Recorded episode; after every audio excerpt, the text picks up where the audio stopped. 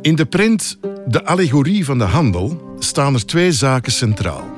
De reden van Antwerpen als het icoon van de handelsbedrijvigheid en de god Mercurius, die een weegschaal speels tussen zijn benen houdt terwijl hij omgeven is door de tekens van de dierenriem. In het midden van het universum van het menselijk bedrijf staat het wegen. Mijn dierenriemteken, beste schrijfbroeder Lowijs Guichardin, is trouwens Libra, of de weegschaal. Ik herken vanzelf ook een emotionele waarde in deze magnifieke print. Het wegen brengt duidelijkheid, maar ook vrijheid. Het wegen brengt rust in het leven van de handelaar.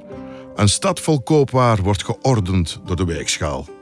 Maar net zo goed, zo zien we op de print Goudweger bij een tafel, die door David Teniers werd ontworpen, wordt het een allegorie over het menselijk bedrijf op zich. Het wegen blijft belangrijk tot in het graf, gezien de goudweger en zijn vrouw al aardig wat jaren achter zich blijken te hebben.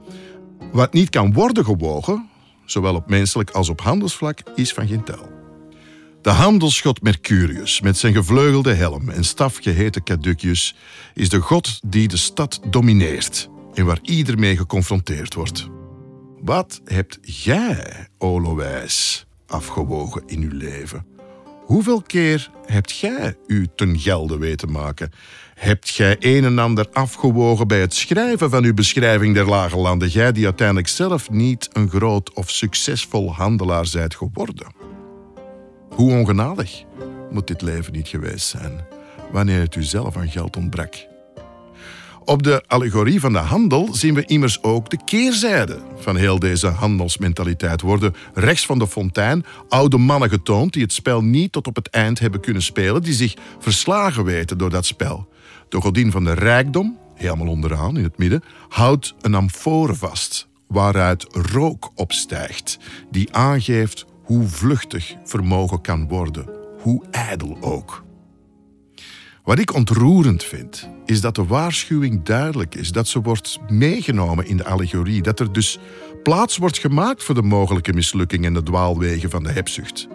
Meer dan rook is vermogen niet. Geld kan men wegen, handelswaar kan men afwegen, maar het verzamelde vermogen is gelijk lucht en vuur. Jij hebt economie en handel steeds goed weten plaatsen op uw eigen afgewogen manier. Jij wist dat economie net afhankelijk was van de handel en dat granen moesten worden ingevoerd en de zee de enige echte rijkdom was in de lage landen. Jij wist maar al te goed dat wat deze streken echt interessant heeft gemaakt te herleiden was tot de strategische positie aan de zee, met de rivieren Schelde, Maas en Rijn en een groot hinterland dat daarvan afhankelijk was. Jij woog af overschouwde met een scherp oog en wist dat het vooral toch ook de vreemdelingen waren die deze strategische positie hadden omgezet in een succesverhaal.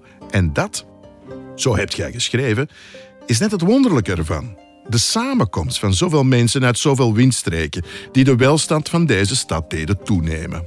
Dat was allemaal het afwegen waard, zo hebt je benadrukt, en mocht dus niet uit het oog worden verloren. Overigens, Mercurius zo wist gij ongetwijfeld, was niet enkel de god van de handel, maar ook van de schrijvers. Schrijvers zoals gij.